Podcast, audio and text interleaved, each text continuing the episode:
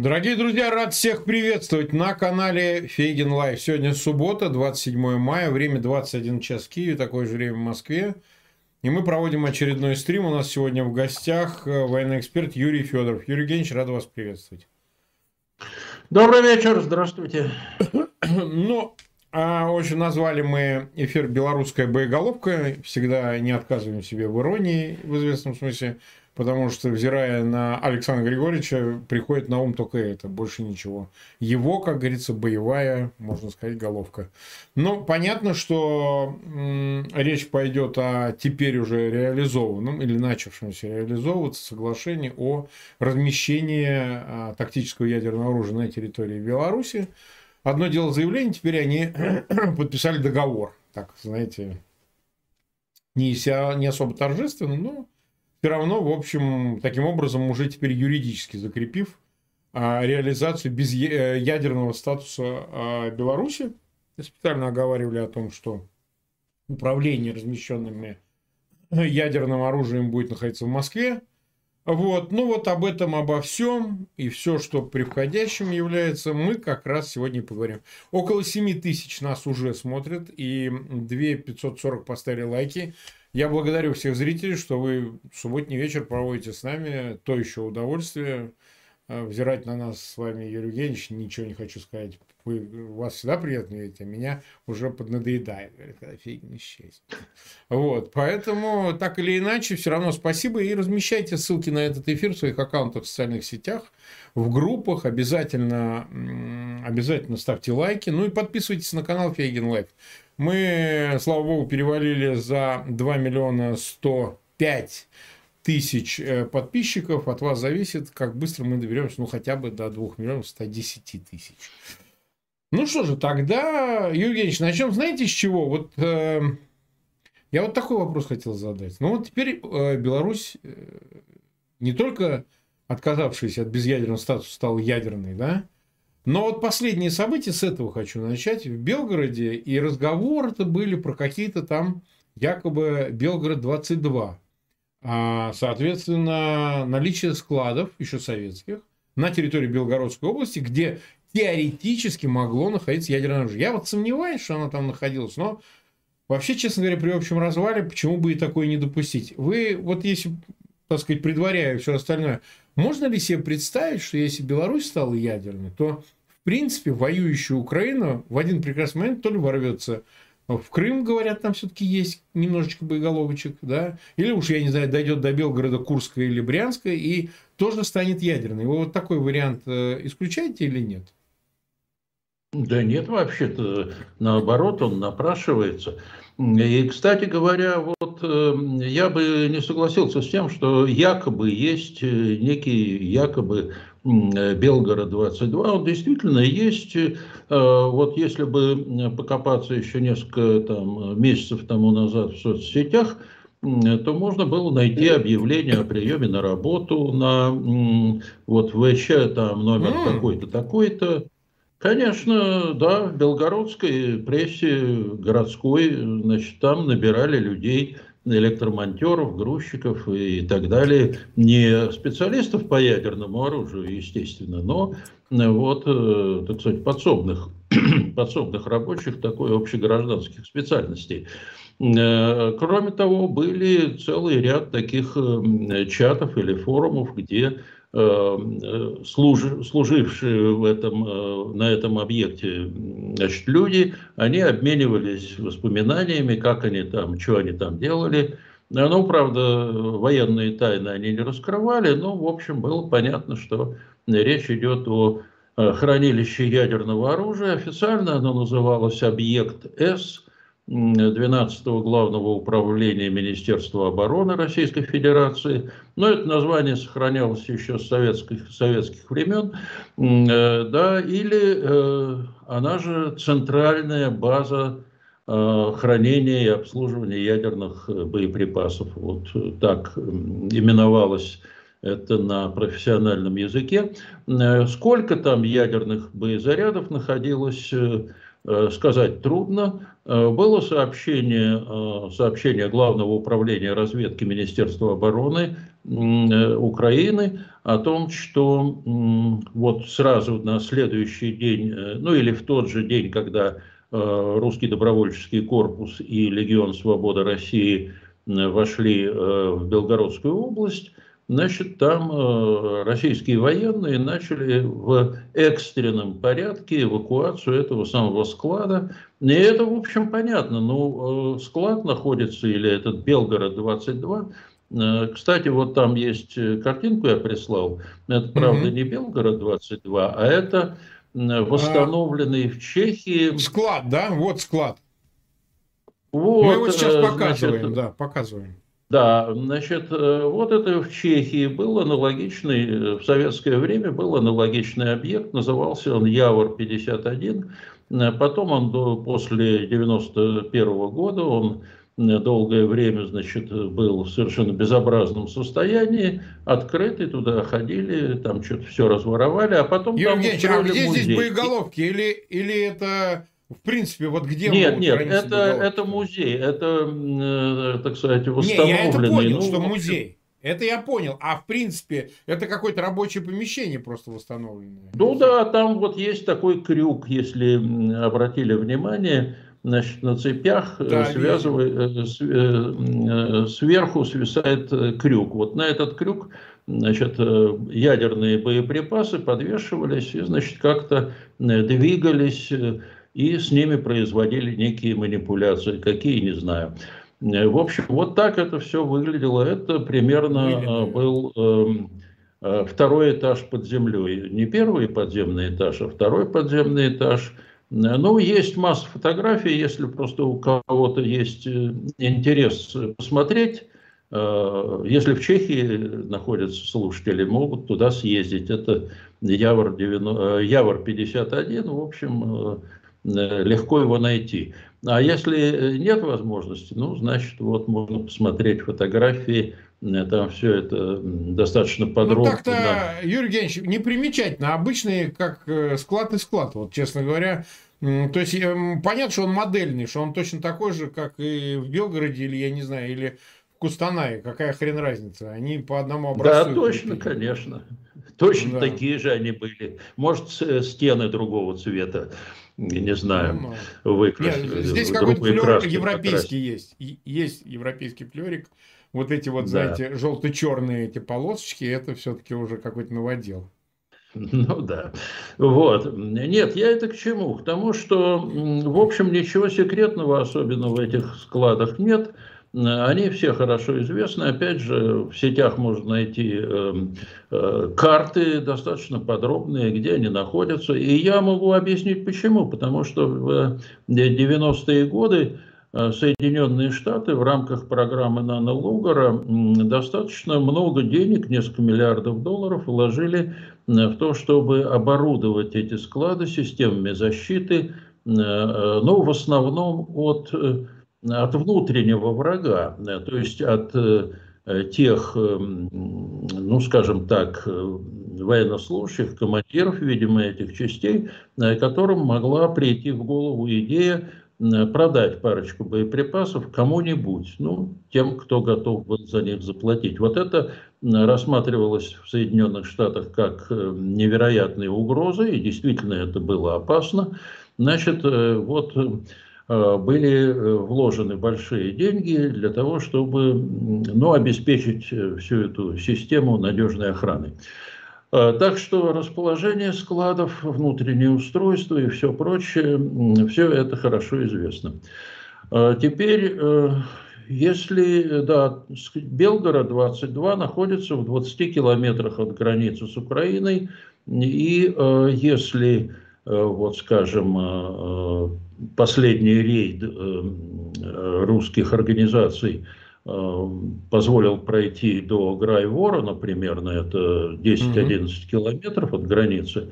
Ну, а если чуть больше была бы команда, группа вот эта, прошедшая на территорию России, ну, а кто знает, может быть, они прошли бы и к этому складу, и под горячую руку могли бы его взять И тогда несколько боеприпасов ядерных вполне могли оказаться на территории Украины. Дело После этого можно было считать, что вся ну, да. война России с Украиной, она приобретает совершенно иной характер. Уже в Москве поостереглись бы значит, так прозрачно намекать на то, что Не, 100%. в случае чего можно и ядерным боеприпасом ударить куда-нибудь по Украине, ну, есть, есть любители такого рода рассуждений, э, мы их всех хорошо знаем, о ком идет речь. Э, так что в ответ можно было получить как раз вот тем же самым по тому же месту, э, как говорят в русском народе. Э, да, это вообще, вообще перспектива была вполне реальной. Ну, я не могу сказать реальной, но она была бы реалистичной, вот так я бы сказал. Сейчас этот склад Белгород-22, я так понимаю, эвакуировали, все это перевезли куда-то в другое место. Э, ну, соответственно, вероятность того, что э, доберутся до этих складов те же самые русский добровольческий корпус – стало меньше. А вот э, полк Кастуся Калиновского, по-моему, там даже два полка, да. Э, да, они вполне могут добраться в Беларуси до э, похожего какого-то места. Мы сейчас не знаем, где это, где этот склад находится, но, скорее всего, это вот восстановленный, реставрированный, так сказать, или эксгумированный склад советского времени – Э, ну, что же так, э, новые эти бункеры копать и строить накладно, а старые восстановить вполне себе возможно. Так что, в общем, довольно рискованное предприятие устроили Путин с Лукашенко, когда на территорию Белоруссии Э, перебазируют сейчас или пере, переводят какое-то количество ядерных боеприпасов, это дело рискованное, потому как до них могут добраться совсем не те люди, на, которые, которые, которых хотели бы в Москве или в Минске увидеть в качестве обладателей ядерного оружия. Так, ну, мы 12 минут э, в эфире, и нас почти 30 тысяч смотрят, ну, чуть поменьше.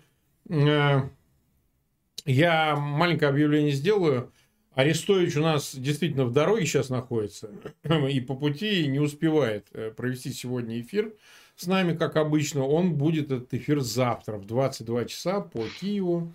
А, и по Москве одно и то же время в 22 завтра. Сегодня эфира с Арестовичем не будет, но вот в силу перемещений Алексея, поэтому э, заранее вот хотел вас об этом предупредить, но, естественно, в превью, если вы посмотрите э, на YouTube-канале, там время уже стоит завтрашнее, так что, так что вот э, не ошибитесь. А, смотрите, Юрий Евгеньевич, ну вот давайте так. А все-таки, как вам представится, давайте обсудим уже непосредственно соглашение Беларуси и Москвы относительно размещения ядерного оружия. Это было вот сейчас, по прошествии времени, Путин заставил его разместить это оружие, или сам Лукашенко э, решил уговорить Путина это оружие разместить? Почему я задаю этот вопрос? А, некоторые, и мне кажется, под этим есть существенные основания, эксперты говорят, что, в общем, выбор у него был небольшой, его ломали-ломали Александра Григорьевича, поучаствовать в войне, ввести э, вооруженные силы Беларуси на территорию Украины, открыть с севера новый поход, да, ну и он сопротивлялся, сопротивлялся, наверняка приводил какие-то аргументы очень убедительные, и обстановка сама менялась явно не в сторону склонения к такому решению. И он вот нашел за лучшее, что сказать, а давайте мы у нас ядерное оружие. Вы понимаете, что? Мы вот там отодвинем, что называется, границу НАТО таким образом. Ну, понятно, такую умозрительную границу. Потому что на границе с Польшей и Литвой получается, ну, там близко, не близко, но будут стоять эти ракеты со странами НАТО, которые настроены там враждебно и так далее, и так далее. То есть это был компромисс некий. А вот вам, как кажется, и все, что вот вы видите по поводу, какие последствия будут у вот этого решения, теперь уже юридически закрепленного, подписанного соглашения, тут и Хренин, и Шойгу, и сам Лукашенко и так далее. А давайте посмотрим на интересы и той, и другой стороны. Значит, для Путина э, и для Кремля, для российских военных интерес, в общем, э, достаточно понятен. Это, во-первых, э, значит, просто помахать ядерной, ядерной дубинкой перед лицом НАТО, значит, в очередной раз продемонстрировать, что Россия не бросает слов на ветер, а действительно в случае чего может применить ядерное оружие, причем применить его против э, стран НАТО. А, и для этого, в общем, э, вот перебазирует там какое-то количество этого, этих боеприпасов близко к э, границе с Польшей. Ну, границу с НАТО, если хотите, или там границу с Литвой. Значит, да, это сугубо такой политический декларативный, декларативный интерес – а, насколько можно судить в чисто военном плане, но об этом чуть позже, смысла в этом особого я не вижу, честно говоря. Но есть и другой, э, другой момент, который для Путина может быть, ну, для Путина, для российского э, для российской верхушки и военного командования может быть интересным. Смотрите, если эм, ядерный удар наносится э, действительно с территории Белоруссии по Польше или там по какой-то другой стране, э, страны, стран, члене Североатлантического альянса, э, на кого приходится ответный удар или же по кому приходится превентивный удар в тот момент, когда в НАТО или в Соединенных Штатах уже понимают, что ядерная атака неизбежна, и э, нужно принимать какие-то меры для того, чтобы ее сорвать э, и не допустить э, разрушения, там, скажем, того или иного европейского города или там нескольких городов. По какой стране? Ну, по Беларуси, потому что mm-hmm. там в первую очередь, наверное, эти самые боеприпасы будут грузиться на носители, Э, будь то ракеты или э, самолеты, и, соответственно, готовиться к удару. Э, ну, а Россия оказывается как бы на какое-то время в стороне. Расчет, конечно, наивный, потому что в случае, если действительно дело дойдет до вот таких превентивных ударов или до ответных ударов, ну, мало не покажется не только Беларуси, но и России. Э, при этом, э, в общем, Беларусь, если бы этого не было, если бы ядерного оружия на ее территории не было бы, ну, тогда у нее был шанс в случае такого вот ядерной эскалации, ядерного конфликта, остаться в стороне и, по крайней мере, непосредственно не стать э, жертвой или объектом, или целью ядерного удара. А так э, вот э, Беларусь превращается в, ну, в заложника э, ядерных амбиций, ядерного безумия российских, российских вождей. Что, конечно, в общем, отнюдь не, не, не внушает оптимизма, не должно внушать оптимизма Э, населению Беларуси, военным Беларуси, да вообще любому белорусу, сохраняющему хоть какую-то хоть какую-то э, долю здравого смысла. Mm-hmm. Так что, но тут есть, э, есть и Александр Григорьевич Лукашенко. И вот Путин не случайно говорил о том, Э, что вот э, там, когда это было, это было, по-моему, э, вот весной этого года, когда они с Лукашенко обсуждали эту, эту ситуацию, он публично, публично говорил о том, что вот уже давно Александр Григорьевич обращался вот с просьбами, да. И мы вот подумали, посоветовались с товарищами, решили эту просьбу удовлетворить. А, и здесь возникает вопрос, а какой расчет может быть э, у, у Лукашенко? А какой расчет? Мы, конечно, этого не знаем, но так можно э, подумать, прикинуть и прийти к некоторым, э, возможно, не безинтересным выводам. А именно, Представим себе, что Россия терпит поражение. А это, собственно, тут и представлять особенно не нужно. В общем, поражение в войне с Украиной mm-hmm. у России, собственно, уже запрограммировано. Вопрос э, не в том, потерпит она поражение, а в том, когда это произойдет и в каких формах, э, какие будут последствия для России. И вот э, давайте представим себе, Россия терпит поражение. Российские войска, которые находятся на территории Беларуси и в, то, в, то же, в том числе занимаются охраной складов, ну или склада, на котором хранится ядерное оружие и обслуживают Э, там либо авиаэскадрилью, которая предназначена для его, э, для его транспортировки к цели, или значит, батарею Искандеров, или что-нибудь в этом духе. А, и э, эти войска, значит, в общем, находятся в растерянности. Россия потерпела поражение, видимо, капитулирует, какие-то условия капитуляции выдвигаются.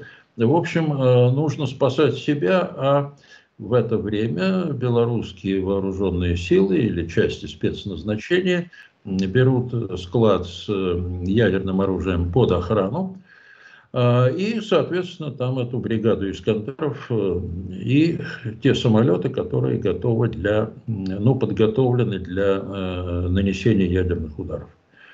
И тогда что получается? А Беларусь получается де-факто ядерной державой.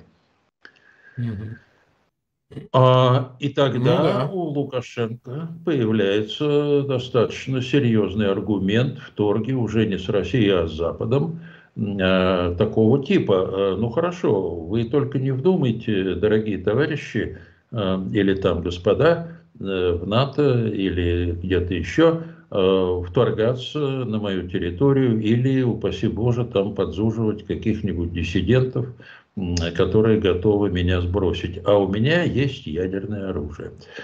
Как отреагируют э, западные лидеры, как они отреагируют на такой наглый шантаж, конечно, сказать трудно.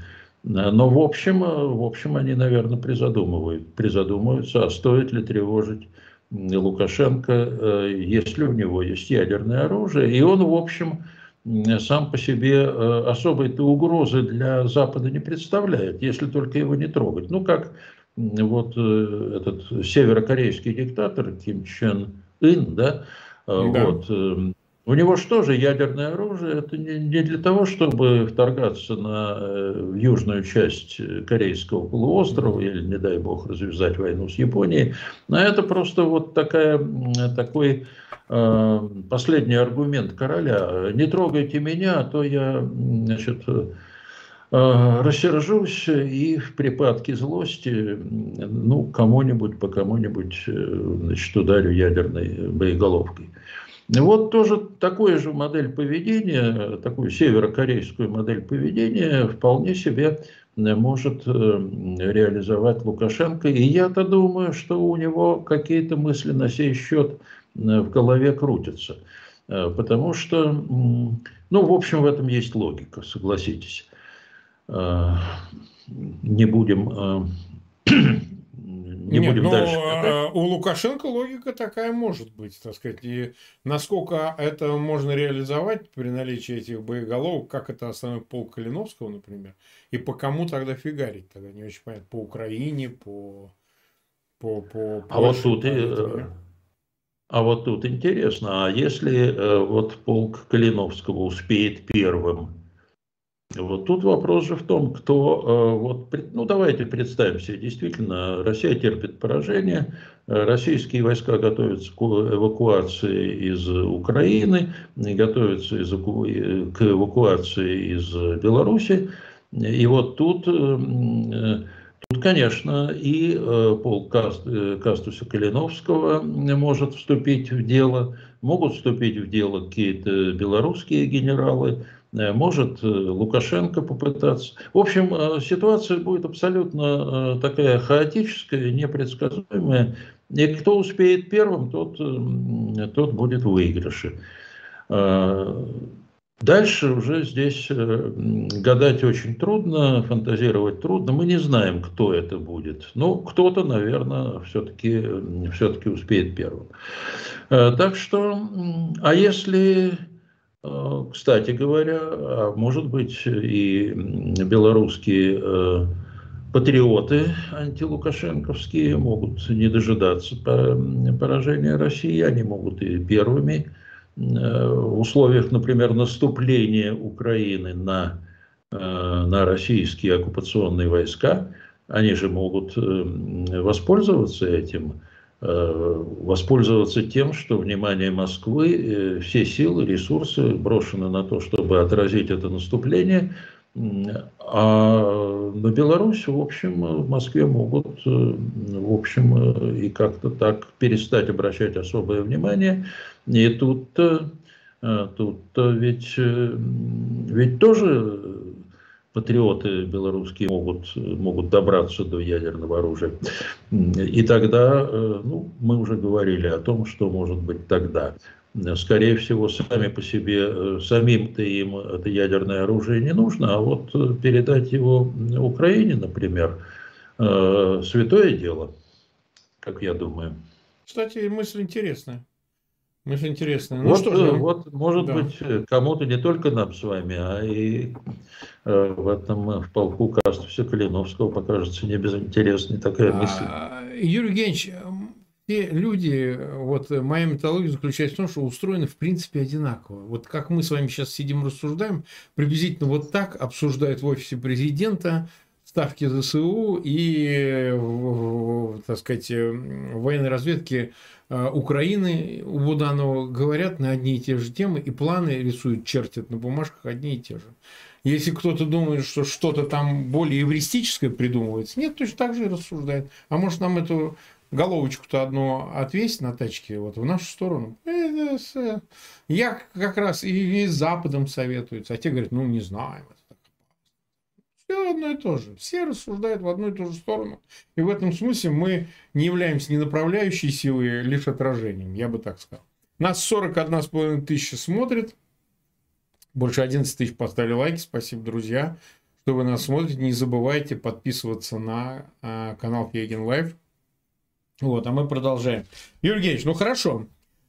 Допустим, привезли они эти боеголовки, пусть это тактическое ядерное оружие. Что он может с ними сделать? Вот представим себе фантастическую ситуацию. У нас, кстати, во вторник будет Юрий э, Фельштинский. Он протагонист теории о том, что Москва имеет запасной план Б, а он считает, что это уже план А, осенью начать э, удары чуть ли не по европейским соседним столицам, дабы спровоцировать Третью мировую войну, которая скажем так, утопит проблему Украины в море гораздо большем. Да? То есть, ну, море утопит в океане, вот так скажем. То есть, э, что уж тут э, судить и рядить о проигрыше в войне между Москвой и Киевом, когда полыхнет вообще по всему миру. Вот такая у него концепт. И, мол, Путин не случайно выбрал Минск в качестве такого прокси. Это не мы, это Лукашенко, а он безумен. Он запустил его и шарахайте. Вот приблизительно такая концепция. Что он может сделать вот этим, э, этими ракетами? Давайте об этом поговорим. А вот давайте посмотрим на, э, на карту. Карту, да, мы ее а, приготовили. Вот. Да, да все мы ее показываем. Ага, карту показываете, это прекрасно. Значит, есть два круга. Первый круг, это он такой пунктирный, Э, это зона поражения ракетами «Искандер» с, ну, с ядерными боеголовками, угу. которые базируются в районе города Калининград. Вот так примерно. Угу. А, а круг сплошной, красный круг, угу. радиусом в 500 километров, это зона поражения теми, ракет, теми же ракетами «Искандер», которые находятся в, ну, в одной из наиболее западных точек э, Белоруссии, в районе города Брест. Mm-hmm. Так что мы видим? В значительной мере эти два круга накладываются друг на друга и покрывают территорию Польши. Э, собственно, в этом смысле э, возникает вопрос, а что нового получает Россия – если она развертывает э, в районе Бреста батарею, батарею Искандаров. Э, Если у него в Калининграде и без того такие стоят. А в Калининграде они уже стоят. Это, это хорошо известно. И даже, в общем, в России это не, не особенно а, отрицают. Значит, э, мы видим, что дополнительная зона поражения, она охватывает примерно половину Словакии, маленький кусочек Чехии в районе Острова, даже не, до, не достигая Острова, по-моему, и э, север, север Венгрии. И остальное все это территория западной части Украины. Вот, собственно, э, из этого следует, что принципиально соотношение сил, э, ядерных сил или зоны поражения, в общем, э, стратегической ситуации в Центрально-Восточной Европе после развертывания ракет в Белоруссии ракет «Искандер» не имеет места. Это бессмысленно. Ну, конечно, да, в Словакии это встретят э, без, без всякого энтузиазма. Э, понятно, что ни, ни к чему хорошему это, никаких хороших эмоций это не вызовет. Э, в Венгрии тоже, ну и в Чехии тоже. Но, но повторяю, принципиально ситуацию, стратегическую ситуацию в этом регионе развертывание ракет в Белоруссии не приведет. А что дальше может быть? Э, что дальше нужно? На, на что нужно обратить внимание? Значит, помимо Искандеров, э, ракет, э, ядерные боеприпасы могут быть доставлены к цели либо авиацией, ну в данном случае российские боеприпасы, российскими самолетами Су-24, Су это фронтовой бомбардировщик, очень старый, но до сих пор в России имеется где-то порядка там порядка 180, что ли, этих бомбардировщиков. В общем, они есть. Или новым э, тактическим бомбардировщиком, э, он же истребитель-бомбардировщик фронтовой, Су-34, их около сотни. Э, но э, в Беларуси, как я понимаю, натренированы, э, значит, туда переданы 10, 10 самолетов Су-24, по крайней мере, Путин называл вот эту цифру, 10 самолетов, и обучены пилоты, белорусские пилоты. Хотя вот тут возникает юридическая проблема, потому что если российские ядерные боеприпасы будут доставляться к цели а, белорусскими пилотами, то это уже нарушение э, договора о нераспространении ядерного оружия, потому что э, де-факто контроль передан э, над ядерным оружием, контроль передан не российскому пилоту, а белорусскому. Но это, конечно, такая юридическая ну, казуистика в известной мере, в конечном итоге, какая разница, как, э, с каким паспортом вылетает на задание или э, с каким военным билетом вылетает на задание пилот, да никакой, в общем, разницы нет. Но, тем не менее, все-таки все, -таки, все нарушение договора о нераспространении будет. Если, повторяю, это будет, э, боеприпас будет в руках белорусского, белорусского офицера. А, но, вот здесь есть но. Значит, э, ни а, самолеты, э, ни крылатые ракеты, ну, они называются иногда Искандер-К, это, в общем, те же самые калибры, только наземного базирования – ни э, кинжалы, как выяснилось э, в последнее время, не являются надежным средством э, доставки ядерного боеприпаса к цели. Почему? Значит, ну, самолеты, естественно, уничтожаются ну, в значительной мере. Ну, во всяком случае, они очень уязвимы для противовоздушной обороны. А, крылатые ракеты тоже. Статистика э, войны в Украине показывает, что ну, примерно 70-80% крылатых ракет вот такого же типа, которые предназначены для доставки к цели ядерных боеприпасов, уничтожаются э, современными системами ПВО, и даже не только современными системами, но обычными переносными зенитными ракетными комплексами такие случаи были. А, а вот кинжалы и Искандеры до последнего времени рассматривались как э, совершенно э, такое, ну, а, якобы абсолютное оружие, то есть такое оружие, которое перехватить невозможно в полете. Но оказалось, что кинжалы благополучно перехватываются системами Патриот, батареями Патриотов, последней модификации, третьей модификации ПАК-3. И э, Искандеры тоже. Во время атаки на Киев, это было, наверное, недели две тому назад, значит, э, было выпущено, 15, ну, это известная 16. история, шесть кинжалов, три Искандера или два Искандера, и те и другие были перехвачены. Значит, э, в общем, здесь возникает еще одна, сам, вообще источник сомнений в, в том, а зачем, собственно, понадобилось российским военным перебазировать туда эти ядерные боеприпасы. Потому что, в общем, да, есть, конечно, вероятность того, что э, этот боеприпас все-таки будет доставлен к цели на территории Европы о чем, э, видимо, будет говорить э, господин Фельдштинский. Mm-hmm. Но есть и вероятность того, что эти самолеты, эти крылатые ракеты и кинжалы будут перехвачены э, патриотами или чем-либо, какими-либо другими системами ПВО, ну, например, системами Э, которые в настоящее время предназначены для противоракетной обороны. Э, Все, есть и такие. Так что военный смысл, в общем, э, на мой взгляд, крайне сомнителен. Крайне сомнителен. Скорее, это, ну, я бы сказал, что это достаточно типичное для Путина непонимание военной стороны дела, военно-технической стороны дела – потому что он очень любит э, все вот эти вот э, якобы не, абсолютно неперехватываемые системы, ну, кинжалы да.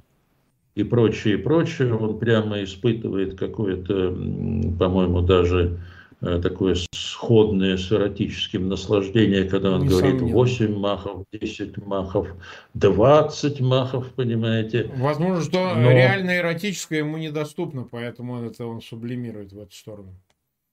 Бог ну, вполне возможно. Бог его знает, не знаю. А, как, честно говоря, неинтересно. Но а, вот, э, а, вот э, значит, э, ему, конечно, вешают лапшу на уши российские военные и конструкторы, которые разрабатывают все эти игрушки – которые ему говорят, Владимир Владимирович, видите, вот такая замечательная, замечательную систему, мы придумали такую замечательную идею, э, понимаете, никто ее перехватить не может.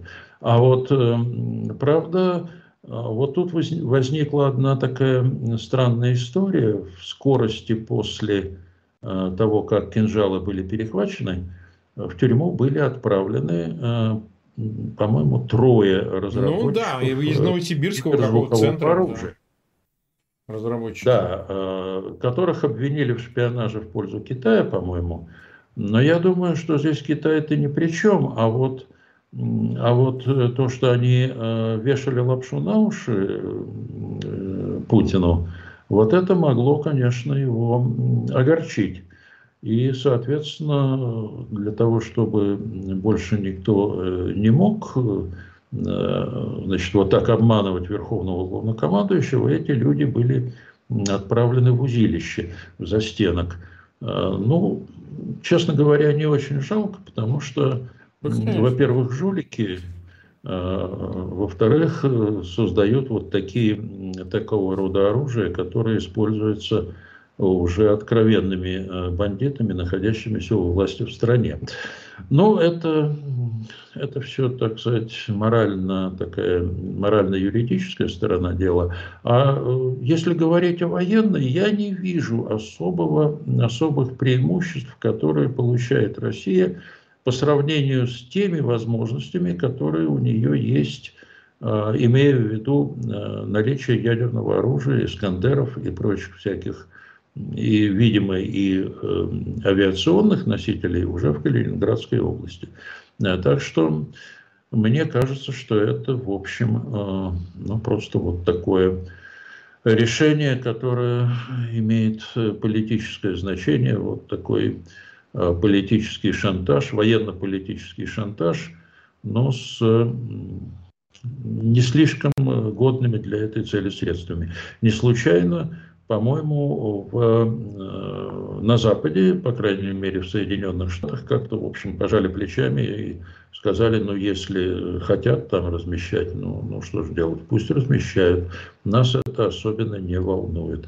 Это, кстати, э, вот я на это обращаю еще внимание потому, что западная разведка, ну, прежде всего американские разведслужбы, Э, тут э, можно совершенно с точностью до 100% говорить, с уверенностью в 100%, что они очень внимательно наблюдают за тем, что происходит на э, вот этих складах, где хранятся и хранятся ядерные боеприпасы.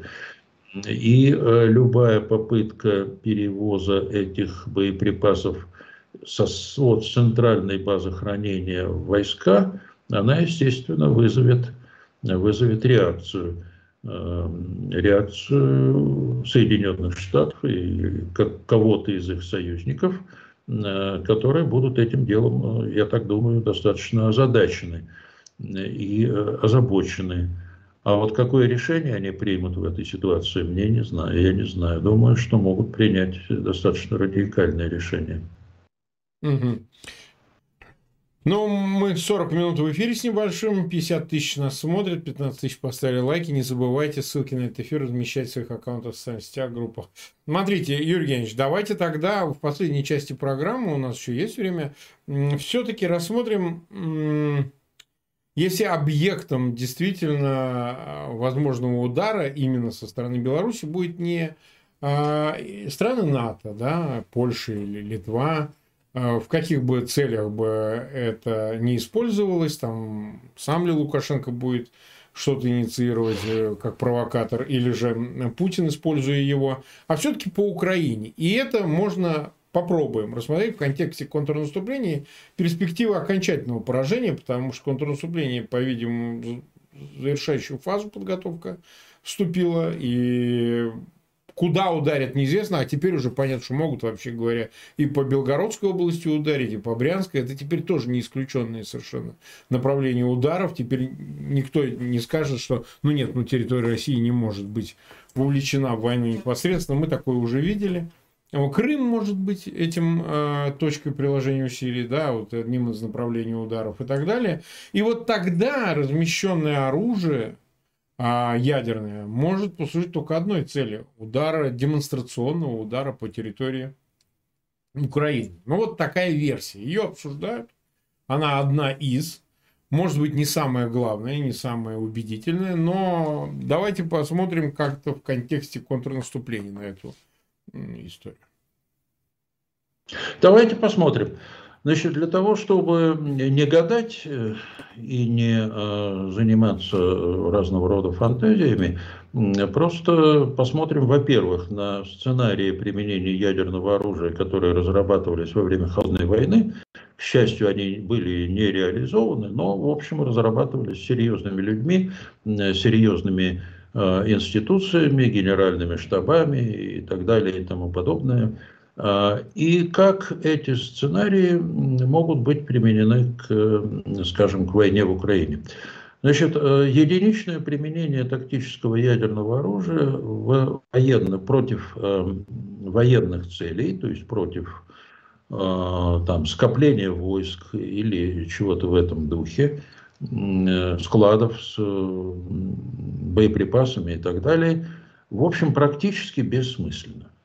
Значит, во время холодной войны, когда э, шла речь о так называемой ограниченной ядерной войне в Европе, э, и с советской стороны, то есть э, со стороны ОВД, и с западной стороны, со стороны НАТО, речь шла о применении э, десятков, а то и сотен ядерных боеуда, э, боеприпасов на достаточно ограниченном пространстве Центральной Европы, то есть это были э, страны организации Варшавского договора, которые, естественно, становились э, объектом и целью ударов со стороны НАТО.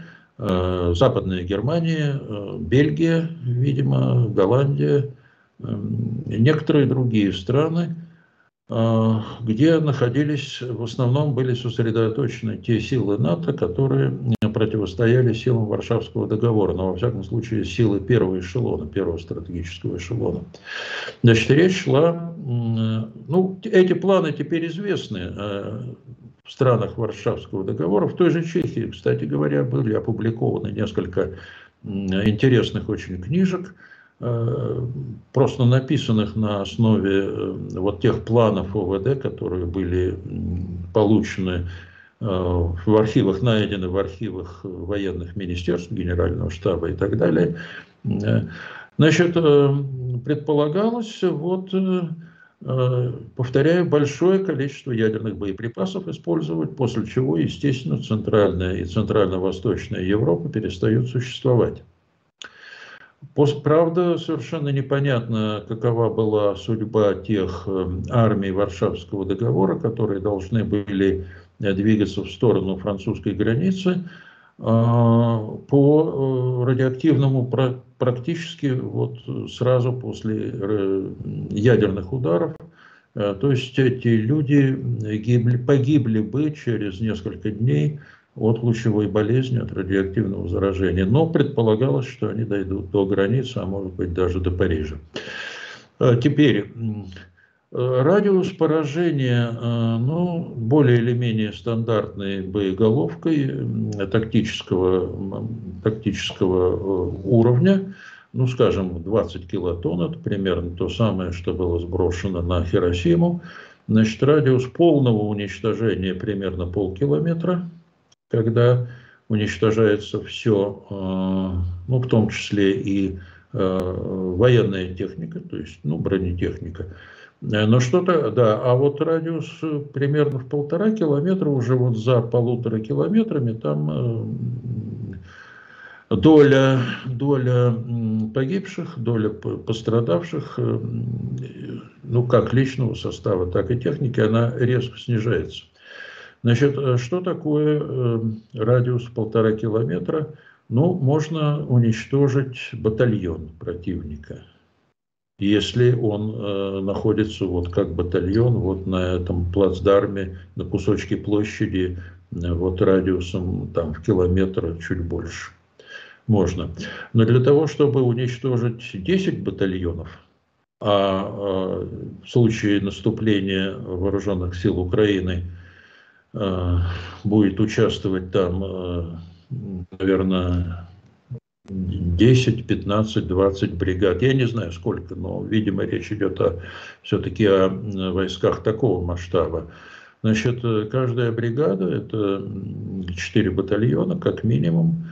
Ну и э, что вы хотите, чтобы 40 ядерных ударов вот на ограниченном пространстве – я не думаю, что Россия может себе это позволить. Потому что достаточно одного ядерного удара по войскам вооруженных сил Украины для того, чтобы Запад отреагировал. И отреагировал. Как я повторяю, мы не знаем, как будет реагировать Запад. Военным путем, видимо, и военным тоже, политическим. Как будет реагировать Китай, как будет реагировать Индия. В общем, мы этого не знаем. Но понятно, что восторга это не вызовет ни у кого. В Китае достаточно ясно говорилось о том, и председатель Си Цзиньпин, и другие ясно говорили о том, что никакой ядерной войны вообще быть не должно. Для Индии это вообще совершенно э, неприемлемо. А Индия является ну, главным, одним из главных, одной из главных так называемых дружественных стран для России, как и Китай. Э, повторяю, реакция Запада непоня... непонятна, но, скорее всего, будет очень жесткой. Э, так что просто не дадут России на, на нанести 40 ударов, ну или даже там 20 ударов по... Э, теперь по войскам вооруженных сил Украины не дадут. Теперь могут нанести удар по городу, да. Mm-hmm. Можно уничтожить город, ну, типа, скажем, что-нибудь, ну, это так называемая модель Хиросимы, да, для того, чтобы подорвать волю к сопротивлению, волю к продолжению войны и так далее. Но можно ли подорвать волю к сопротивлению народа Украины и армии Украины, если будет уничтожен ядерным ударом ну, какой-то город? Я думаю, что это вызовет совершенно обратную реакцию. И уж тут я совершенно согласен с теми Э, аналитиками, с теми политиками в Украине, которые говорят, что уж после этого пощады э, русским войскам ждать нельзя. Угу. и сейчас тоже, в общем, пощады особенно ждать не стоит. После Бучи, после ударов всех этих. Но если будет применено ядерное оружие, и, соответственно, потери будут исчислять намного больше, чем сегодня, потери мирных жителей, я думаю, что здесь, э, здесь э, э, войскам России придется плохо. Придется mm-hmm. плохо. А, понимают это в Москве или нет, я не знаю. Я не знаю, но думаю, что даже если Путин недопонимает что-то, а он вполне может не понимать, он находится в иной реальности, как мы знаем, но есть какие-то люди, которые все-таки поймут, что после этого избежать виселицы, э, ну, если не в Нюрнберге, то в Гааге, и даже, понимаете, не пожизненного заключения в Гааге, а после такого, после таких преступлений тут единственный, единственное наказание – это смертная казнь. Да, ну а что же. В Нюрнберге. Да. Да, да, нет, ну там он не доедет до э, Гаги, я думаю. В таком случае. Я думаю, что там все-таки действительно понимание есть э, у какой-то части, во всяком случае, тех, кто имеет отношение к принятию этих решений, тогда э, последнее, что мы можем рассмотреть, последний аспект буквально, в июле пройдет саммит НАТО в Вильнюсе. А наверняка Э, вот на эти действия по размещению, по этому договору, по всем заявлениям, сопровождавшим это все, э, будет какая-то реакция. То есть, можно ли какую-то реакцию спрогнозировать? Ну, то есть, условно, появится такое же ядерное оружие у Польши, Литвы, у границ с Белоруссией. Одна из вариантов. Ну, точнее, будет принято об этом решение.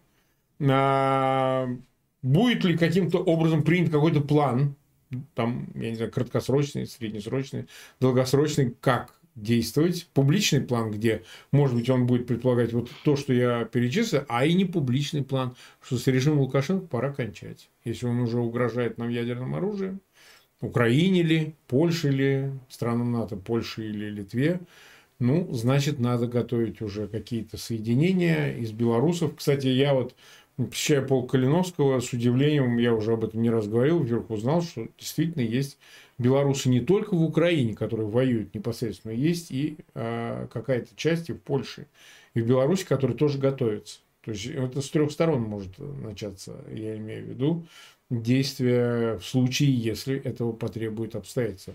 Вот в контексте именно литовского саммита НАТО. Там есть и другие множество вопросов, но мы их как-нибудь обсудим ближе уже к дате. А вот э, как будут реагировать э, на нем, на этом саммите? Реагировать могут, конечно, не только принятием неких заявлений, которые осуждают вот эти шаги. Заявления, конечно, будут приняты, э, но не в них дело. Бумагами ничего, никакими заявлениями бумажными остановить все это невозможно. Значит, как я понимаю, могут быть приняты такого рода решения. Первое. Значит, действительно, перебазировать некие, некую часть американского ядерного арсенала, э, который находится в Европе. А это авиационные бомбы, э, перебазировать поближе к белорусским границам, то есть в Польшу. Могут быть, могут быть. Второй момент, который может быть реализован, это принятие в НАТО решений, которые предполагают развертывание э, в восточные, ну, в прифронтовых государствах, э, так называемых, э, развертывание новых американских систем средней дальности. Такие системы mm-hmm. разрабатываются в Соединенных Штатах, их несколько вариантов. И, и некоторые из них уже в этом году, ну, по крайней мере, по планам, должны быть приняты на вооружение. Ну, это, ну, это, например, это нечто вроде ракет Атакамс, только более современного поколения, так называемый Precise Strike Missile. Это ракеты, запускаемые из Хаймарсов – Э, и дальностью до 500 километров, а может быть чуть больше, очень высокой точности и э, более эффективные, чем вот эти самые атакмсы. Это первое. Э, ну, 500, дальность 500 километров, если эти ракеты будут развернуты, если эти установки будут развернуты в Польше, ну, это, а я уж не говорю про страны Балтии, это может э, отрезвляющим образом подействовать на э, мыслителей, кремлевских мыслителей, кремлевских мечтателей. Есть и другие э, системы средней дальности, которые разрабатываются и которые, в общем, в ближайшие, ну, может быть, не в этом году, но в следующем будут готовы к развертыванию. Это второй момент. Третий момент, то, о чем вы говорили. В этой связи Э, знаете, обращает на себя внимание заявление польского военного в отставке да, да, генерала главы, э, да, Шипчака. Да, вот я могу немножко да. ошибаться, фамилия трудная Шипчак. для произношения, да. но, по-моему, Шипчак. Э, генерал, да, очень интересный, он очень интересно пишет, очень много пишет, иногда это публикует. Ну, это, в общем, доступно сейчас, когда есть вот эти Эм, как-то искусственный интеллект, переводы, э, машинный перевод, можно читать все, что хотите.